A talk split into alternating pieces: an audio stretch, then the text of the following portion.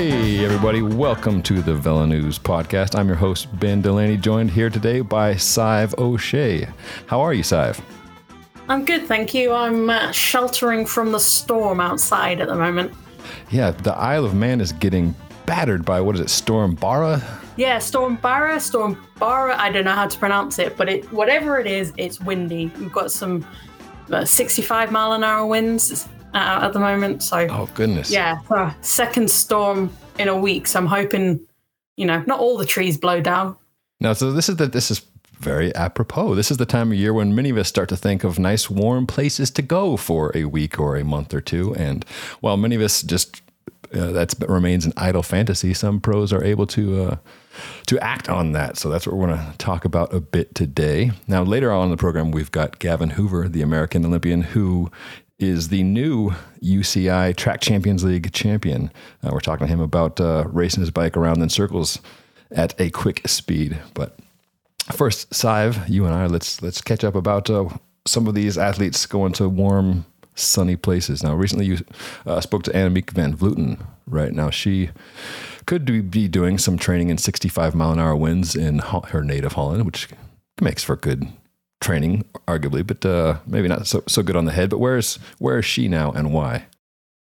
Yeah, well, I mean, the the Netherlands would certainly be very good, you know, resistance training and all of that. But um, she said to me a few times, going out in that sort of weather, even when you're a professional, it's not particularly motivating. It's not just us normal souls that hate going out in the the cold, dank, wet weather.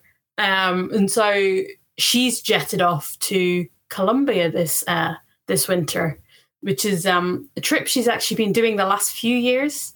Um, she's kind of she discovered Colombia when she was at Mitchelton Scott a few years ago. She had some Colombian teammates there in in the men's um, squad, uh, and so she went over there. I think for the first time in 2018. Um, and she she loves it. And the the weather over there is far nicer than it is in, in Europe at the moment. Um, and it's yeah, th- there's a lot of riders that just that like to do this these kind of off season warm weather training camps because it's kind of good for the head when you have to go out on your bike. You don't have the option to kind of go nah and just close the front door and stay inside. So um, yeah, the Colombia's sort of become a, a nice um, home away from home for her. She's actually got quite a few friends there now. Um, seen some pictures today. She was out there with um, one of the Trek riders, uh, or soon to be Trek riders, Simon Pellaud, mm. who's also another kind of European who sort of found a home away from home there. Um, and yeah, to be honest, I kind of wish I was there.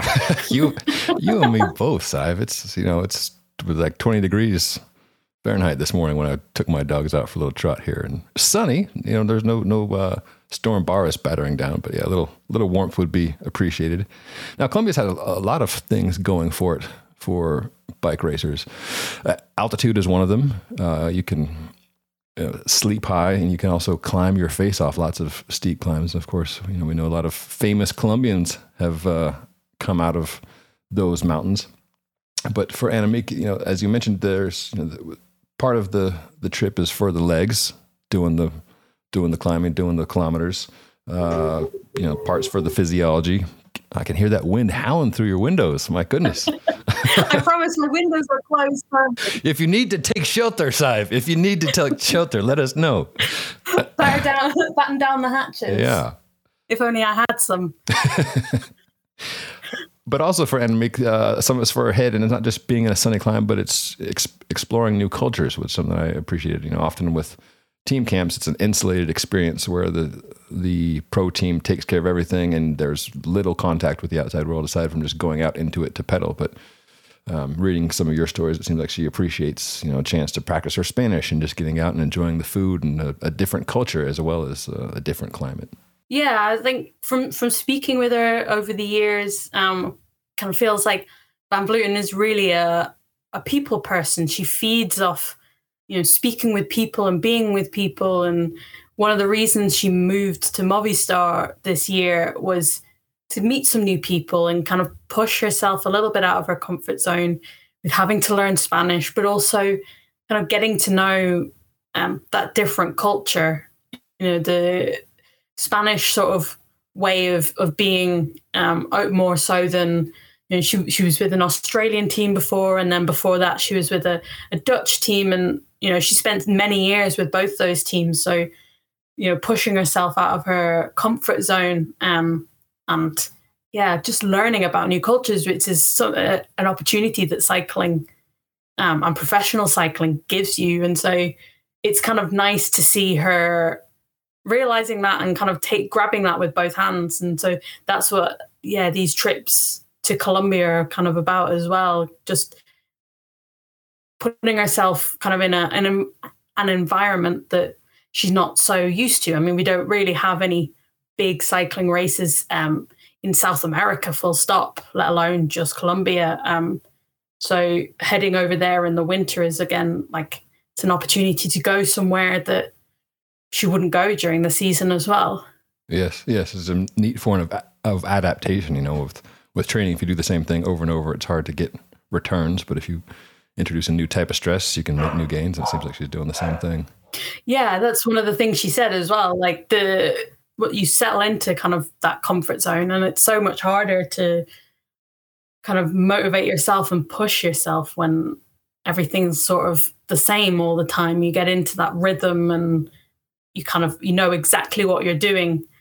And I mean, even pushing yourself out of your comfort zone doesn't have to be something that's like terrifying. You don't have to do a bungee jump off a bridge.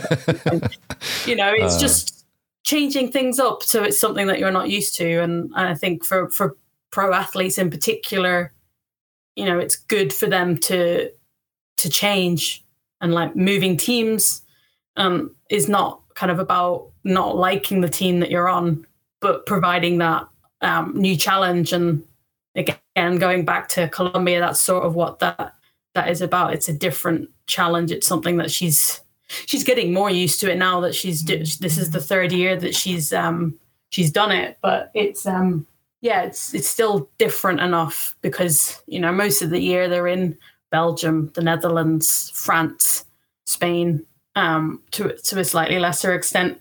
So yeah, going to South America is just a completely different um, experience to the usual kind of calendar of things. Yes, yes. You know, rattling off some of those European countries to Annemiek and many racers, that's just the circuit, that's the day job.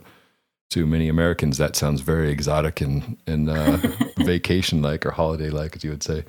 But yes, speaking of doing something completely different, you spoke with Lauretta Hanson recently, who is not in Colombia. She did not go to Mexico. She went uh, the other direction.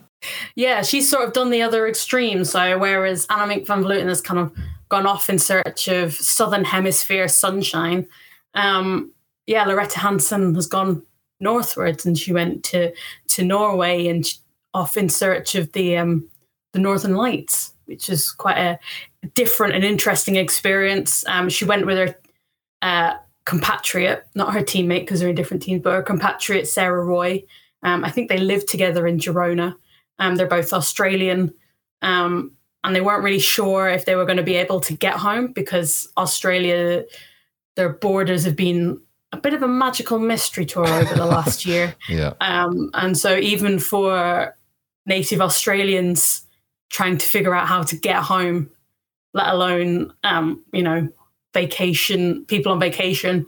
Uh, you know, it's it's been very hard to to get to Australia. So she and Sarah Roy decided to go off on this adventure to to Norway. Um, and again, but that was sort of a similar thing with Van Vleuten. It was about kind of meeting people and ch- just chatting away with people. You know, they they just bumped into loads of people who were off going to see the Northern Lights as well, and they had this kind of shared bonding experience and there was nothing about cycling. It was all just kind of that communal thing of being out in the nature and laughing at each other because they were stumbling over all the ice in Norway as well which is a very very different experience to kind of walking down a golden sandy beach you know the uh, uh, well i would say in celsius 30 35 40 degrees i don't know what that is in in fahrenheit Hot weather. yeah 90 plus yeah, yes like yeah, um, warm. Uh, yes. Uh, whereas, yeah, it's kind of more more down towards the, the zero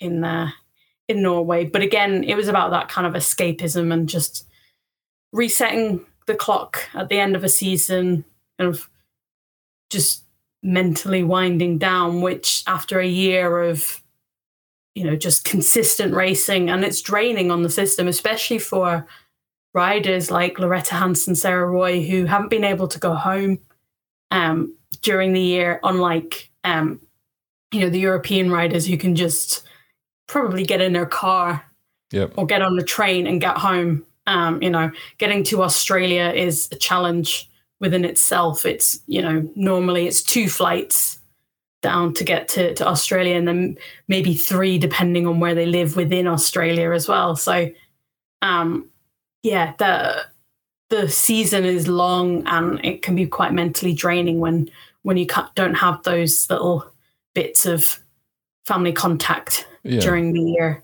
And Yeah. so for for Lauretta Hanson, that kind of trip to to Norway was just this yeah, it was just this nice experience that she wasn't sure if she would get home. So this was kind of she was putting herself into this and this was her kind of off season relaxation. Thankfully she has been able to get home. She was very lucky and she so she is back in Australia now and being able to enjoy some warm weather and spend time with her her family and kind of soak that up before next year starts. Getting the best of both hemispheres, or Exactly, yeah. both worlds. Yeah, that's pretty cool that she was able to do that with just uh, you know the, another friend and another fellow writer, um, you know, outside the the construct of a team. You know, so right now we've got Ineos Grenadiers who are at their winter training camp in mass in Mallorca. Also, not a not a bad place to be. Um, but that's more of like the traditional thing, like with the the team organized. Everybody stays in the same hotel, and I'm sure there's there's some comfort to that that rhythm there, and you know some bonding you get with old teammates and new teammates.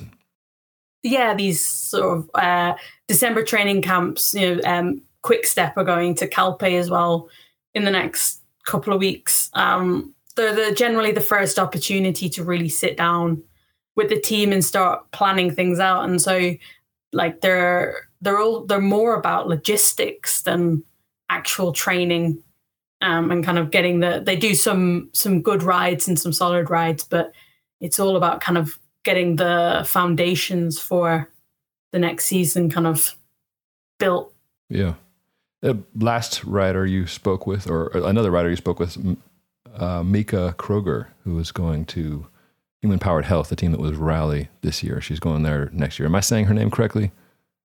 Yeah, or Mieke Kröger, I Kröger. think. And and what is her winter holiday training program? Well, she's she's kind of gone for a slightly different vibe and not going on vacation at all. And she stayed and local at home and just you know chilled out. She's actually doing it, um, plugging through a university course at the moment.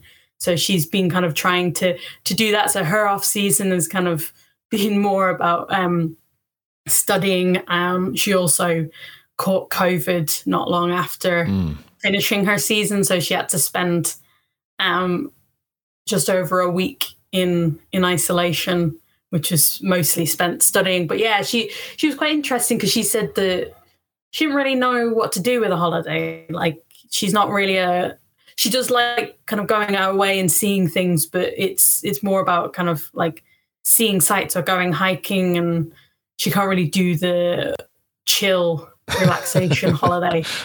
She decided just not to not to do a, a vacation this winter at all, and just kind of chill out at home, which is I kind of guess like it's a nice thing to do as well. Just you don't spend much time at home, and so it's just nice to go. Do you know what? I'm not going anywhere.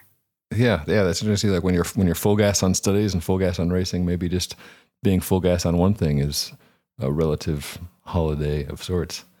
How about yourself, Sadhbh? Do you have any holidays lined up for coming into the Christmas season? If only. I mean, I've got I've got some time off, but uh, I think I'll be doing a, a bit of a Mieke Kröger and staying at home and just enjoying being at a kind of a nice, easy pace. Uh, living in the Isle of Man, it's kind of hard, like getting places.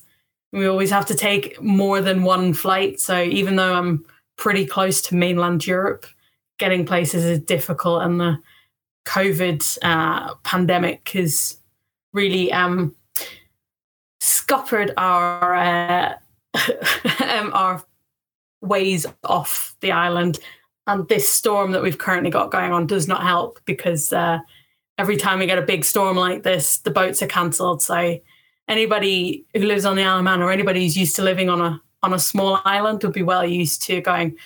Ah, it's windy. I'm stuck wherever I am, whether that be where you live or not where you live. Um, it's uh, yeah, li- living on an island is is brilliant, but it's a it's a challenge sometimes. Well, Sadhbh, for those of us who are stuck at home, we very much appreciate being able to travel vicariously through your writing and the photography you provide, whether that's uh, Annemiek in Colombia or Lauretta Hanson headed to Norway. So thanks for thanks for all that work and letting us travel vicariously with you. Oh, it was a pleasure. It was nice to talk about somewhere that's sunnier than where I am. thanks, Sadhbh. Cheers.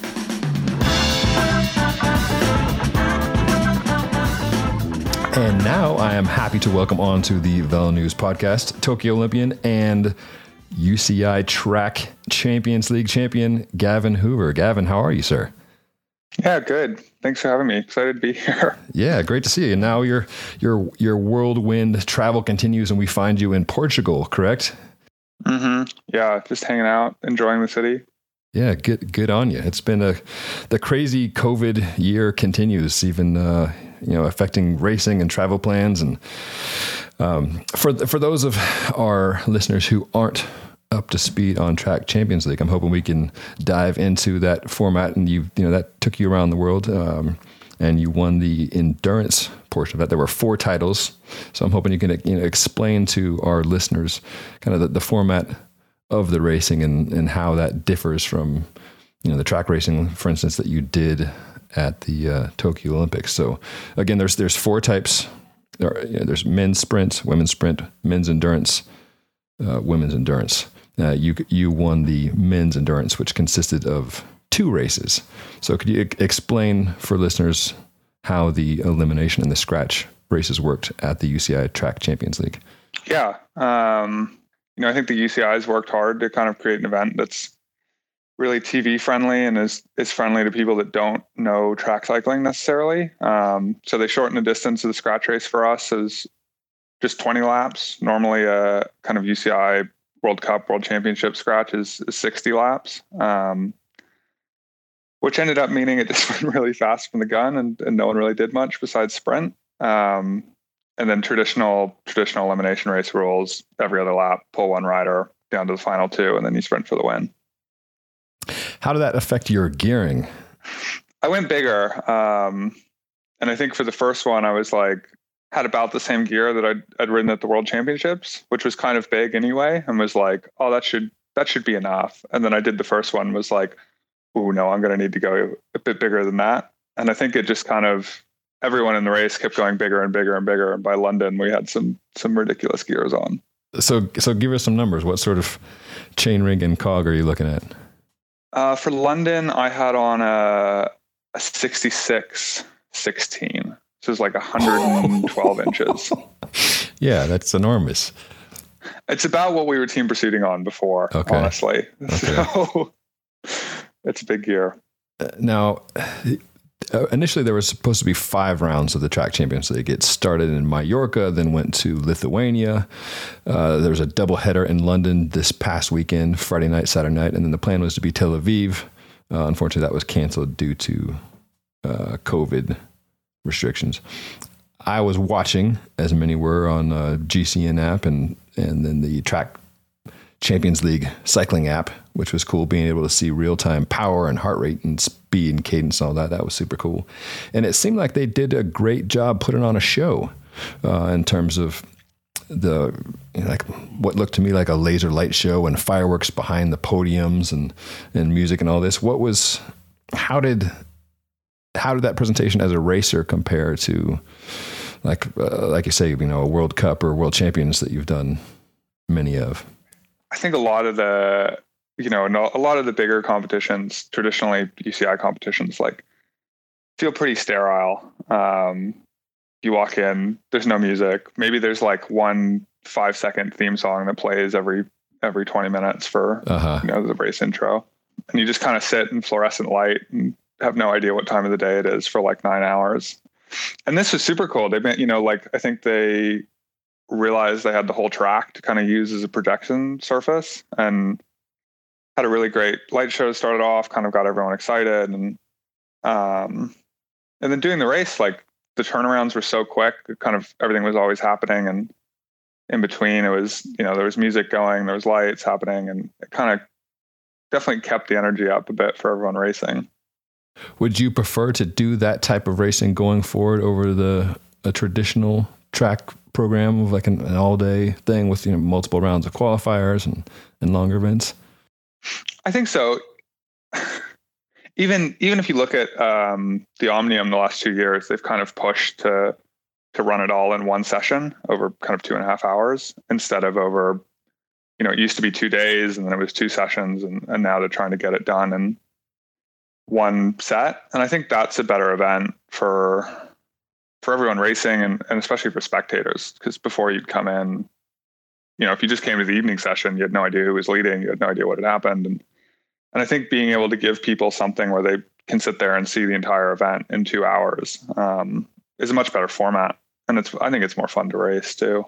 Cool yeah i liked having the continuity of a short a relatively short series where you can follow the progression of you know, a relatively small number of riders um, you know, so for instance, you started off the first round in, correct me if I'm wrong here, but uh, in third place, right behind mm-hmm. uh, Corbin Strong of Canada, and then you know made your way up to second, and then so like, you know, there's like a, a stage race almost of of track riding going on.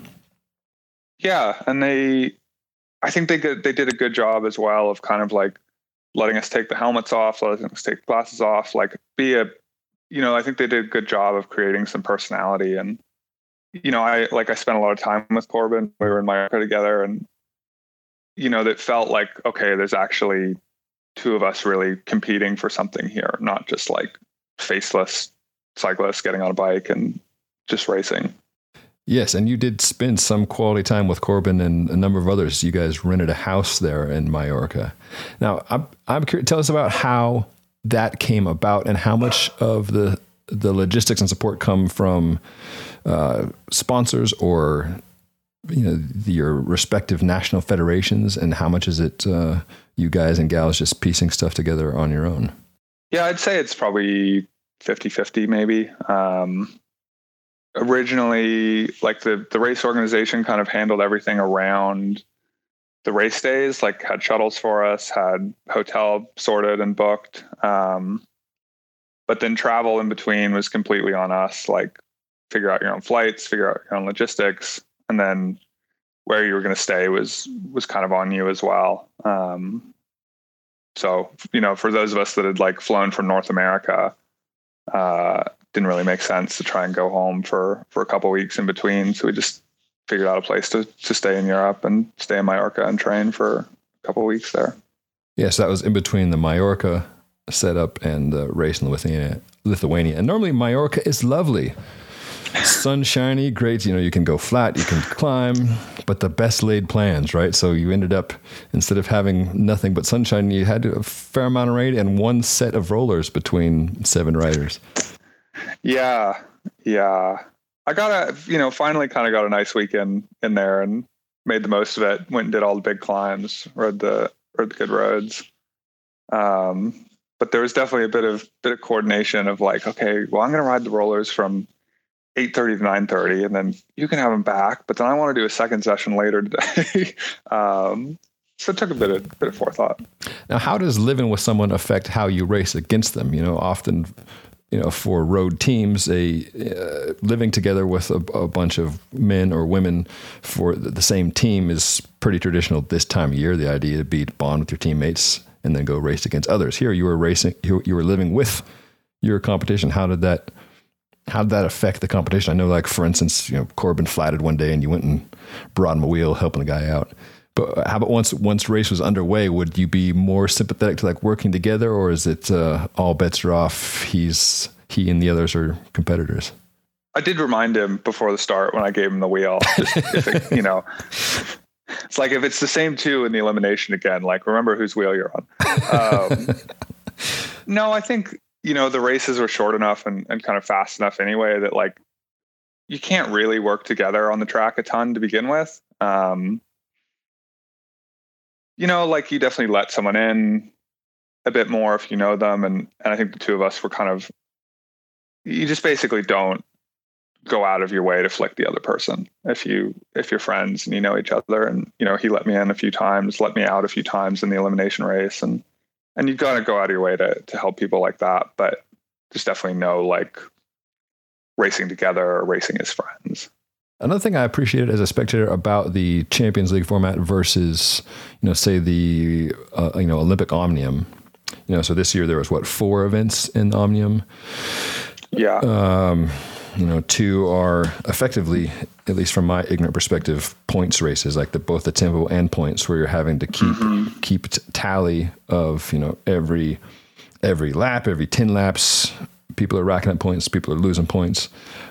I have a hard time with my heart rate at a normal level, not at 185 beats per minute, trying to do the math. How how are you able to keep track in your when you're racing as far as like what what the math is or is it more just a sense of who's who's just ahead, who's just behind? Yeah.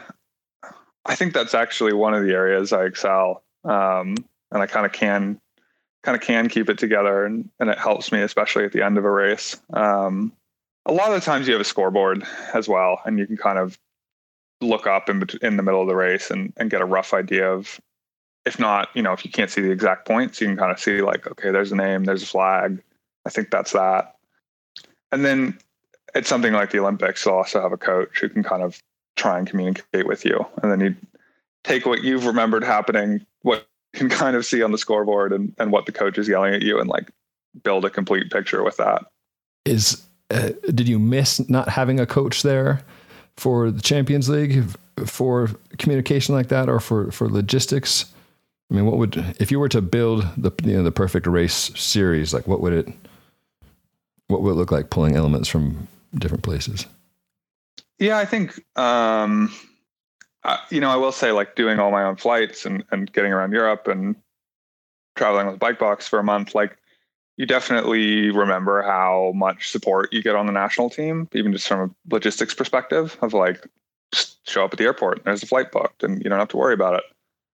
But it was also, you know, I don't think anyone really had support staff. Like no no countries brought full programs. No no one had a coach. No one had a mechanic. Um, and it was kind of a nice change of pace. Like you know, I know how to work on my bike. I've been doing it since I was a kid. Like, it was nice to just kind of get back to that and be like, okay, I'm going to come up with my own race strategy. I'm going to have my own plan. I'm going to change my own gears. Um, and it adds its own type of stress, but it also kind of takes some away and, and feels a little bit more pure to me.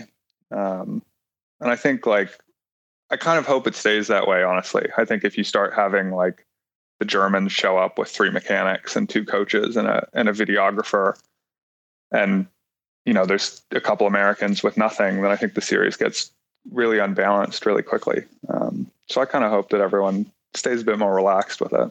Mm-hmm. Yeah, it's a level playing field. One thing I appreciated looking at your photo galleries, and for listeners who haven't seen those, you should go check them out on VeloNews.com. A Racer's View by Gavin Hoover, both doing his own photography and doing some writing, showing us what it's like behind the scenes. So one thing I appreciated about that was seeing yeah, the behind the scenes stuff, such as you know putting bikes together before or after in the wee hours of the morning. You know, some people are still, and that, I've just found that very relatable, and I think a lot of our readers did also. Like, oh yeah, I could, I know what it's like to do a race and then put my bike in the back of a car or a vehicle, or have to break it down into a box. And the, you know, like these elite world's best best racers are staying there still, and you know, some wearing their skin suits but with tennis shoes on, doing doing the work that comes after the the big show of schlepping bikes around and loading bikes in a loading dock at one in the morning or whatever.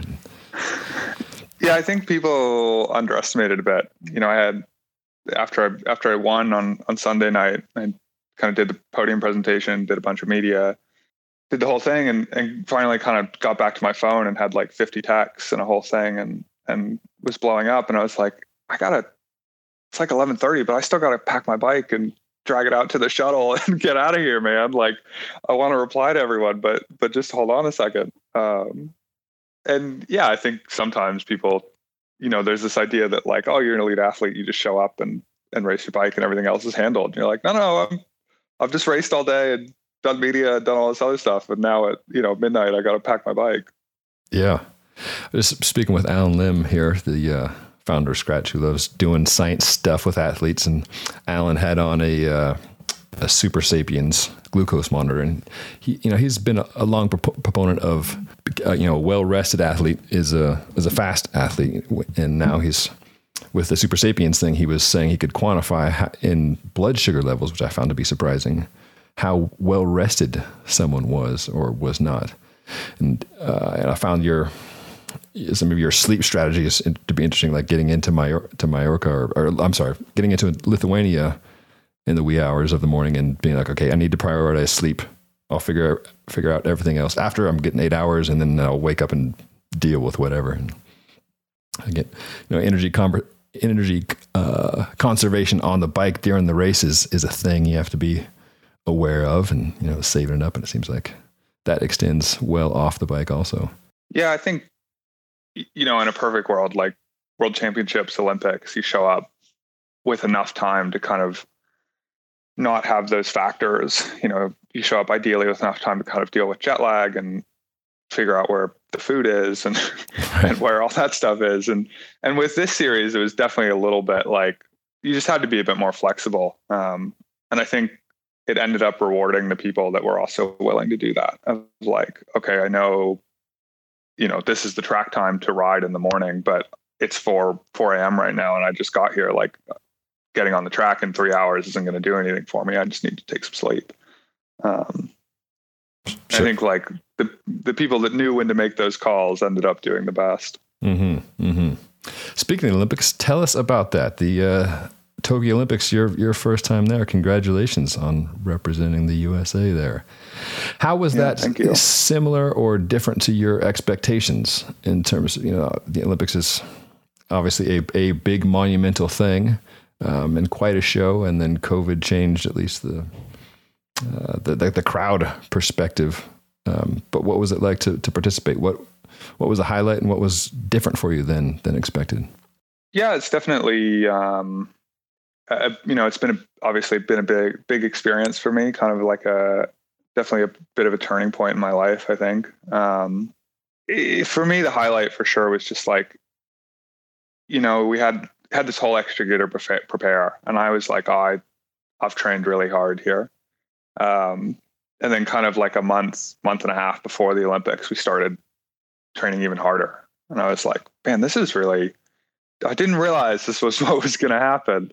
And kind of really you know i thought went to like the edge of what i was capable of on on so many levels. Um, and realizing that you know that's kind of what everyone does and and why the olympics is special is because you show up and everyone's committed their entire being to doing the best they can on a on a specific day, and you get to to race each other and, and see who is the best. Um, being in that and, and really feeling like you were one of the best in the world, racing the best in the world was was super special. Um, and just the you know it was the most respectful bike race I've ever been in, and the kind of purity of competition there was was really cool.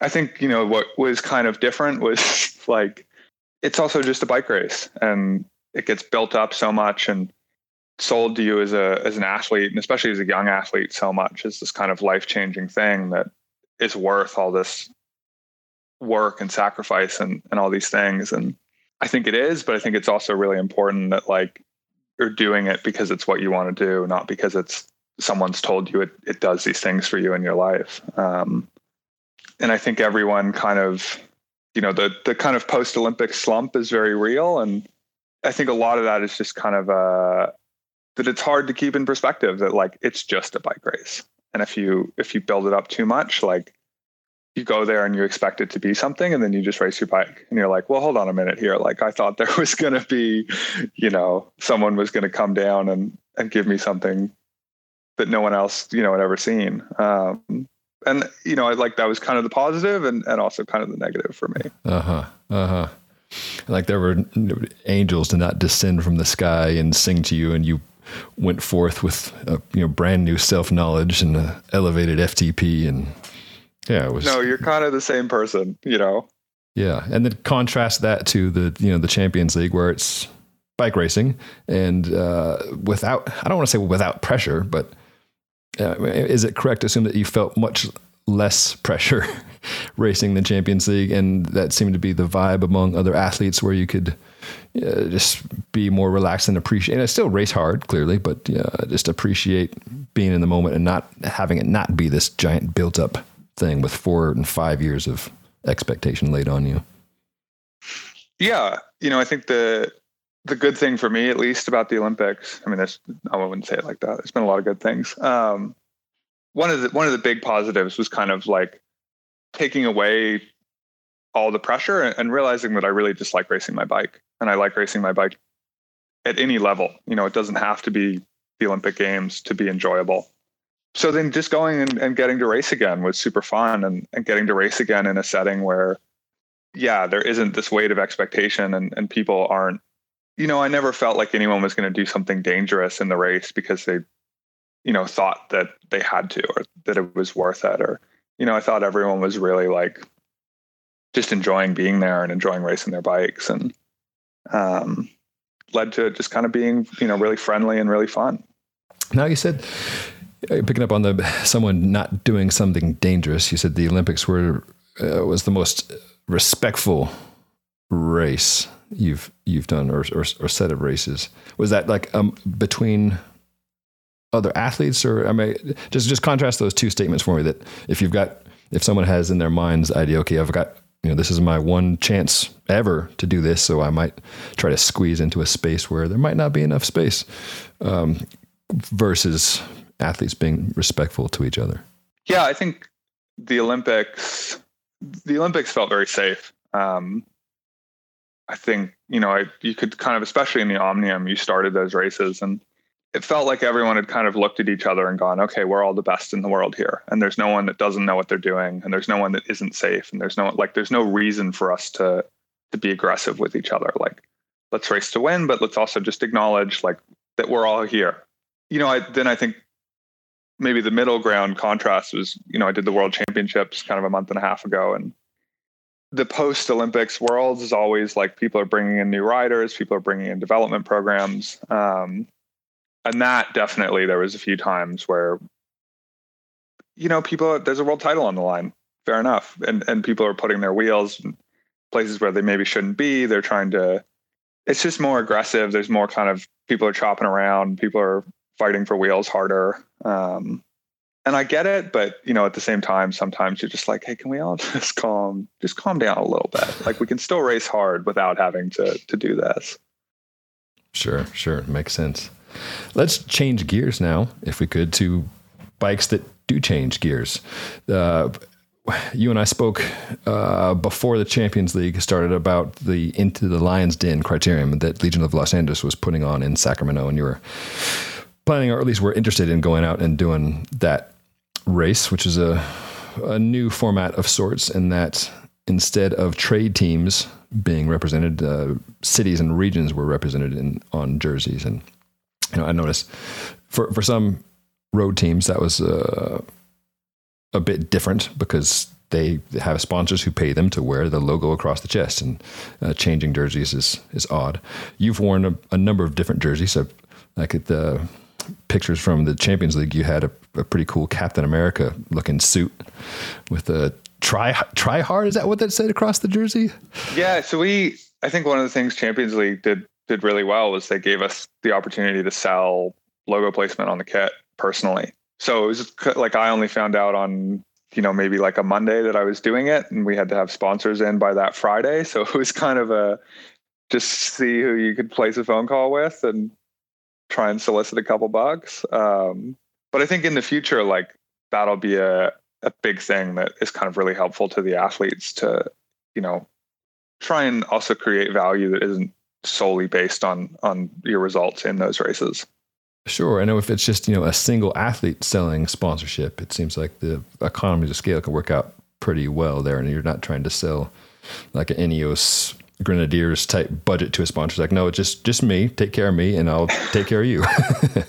yeah, and I think you know, um, hopefully with you know streaming on GCN and, and Eurosport and, and all these things, like would hope that that that logo starts to be worth enough that it is meaningful for the athletes as well. Yeah. So you know, back to the into the Lions Den format.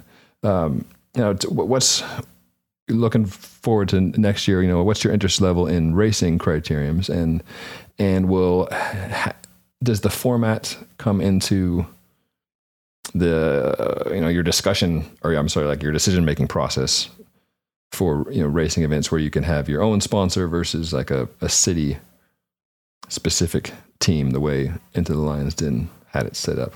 You know, I think like I've you know, obviously like from LA, I've been I've been teammates with Corey before. I've known Justin since I was like 12 maybe. Um, and I I get what they're trying to do and I really admire it. I'm like you need I think cycling needs something where you can identify with riders and with teams more than a just a random brand name.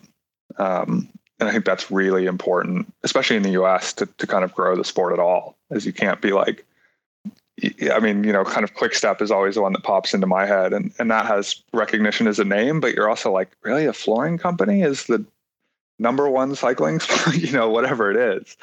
And I think if you could kind of shift that to to a model that's closer to like the NBA or the NFL or where there's actual franchises, it would be really good. The the flip side you know, I think for me as well is like you do have sponsors and and they pay you and they support you and they help you do these races. Um, there's a middle ground somewhere because it's it's hard to you know and i've had this problem just moving from like the national team to my road team and, and back to the national team if they're like hey we don't pay you to to wear that product or ride that bike like we prefer if you didn't promote it i'm like yeah i understand like my job is to promote your product and and that isn't you know, I'm riding this bike that's different and that's not what you're paying me to do. Um, I hope somewhere in there there's a middle ground where you could kind of race on a, you know, you could have a team name and and maybe similar to what the Champions League has done. There's there's places for individual riders to print their sponsors and still represent the the people that are kind of helping them and making their you know their own version possible. Mm-hmm, mm-hmm. You mentioned Corey and Justin; those are, of course, the the Williams brothers, the the founders of Legion of Los Angeles team, and uh, also the gentleman behind the Into the Lions Den Criterium, which was just held on Halloween, and uh, perhaps could be a uh, template for racing into next year. So, speaking of next year, I know you're in Portugal. You're looking at uh, another one or two European track races, but what is what does the 2022 Gavin Hoover calendar hold? Uh, it's definitely a bit up in the air at the minute. Still, um, I don't actually have a road contract for 22. I'm just kind of tried to talk to people after the Olympics, and you know, I think I just kind of with COVID in the U.S. and and with the focus I put on on track to get to the Olympics in the last two years, like I didn't have a I think people wanted kind of more experience um, on the road and, and, a little more to look to. Um, so, you know, I'm hoping maybe Champions League pushes that conversation a little bit for me as well and see if there's a door that opens. Um, and I'd, I'd like to still race on the road and I'm excited to, you know, hopefully still race on the road.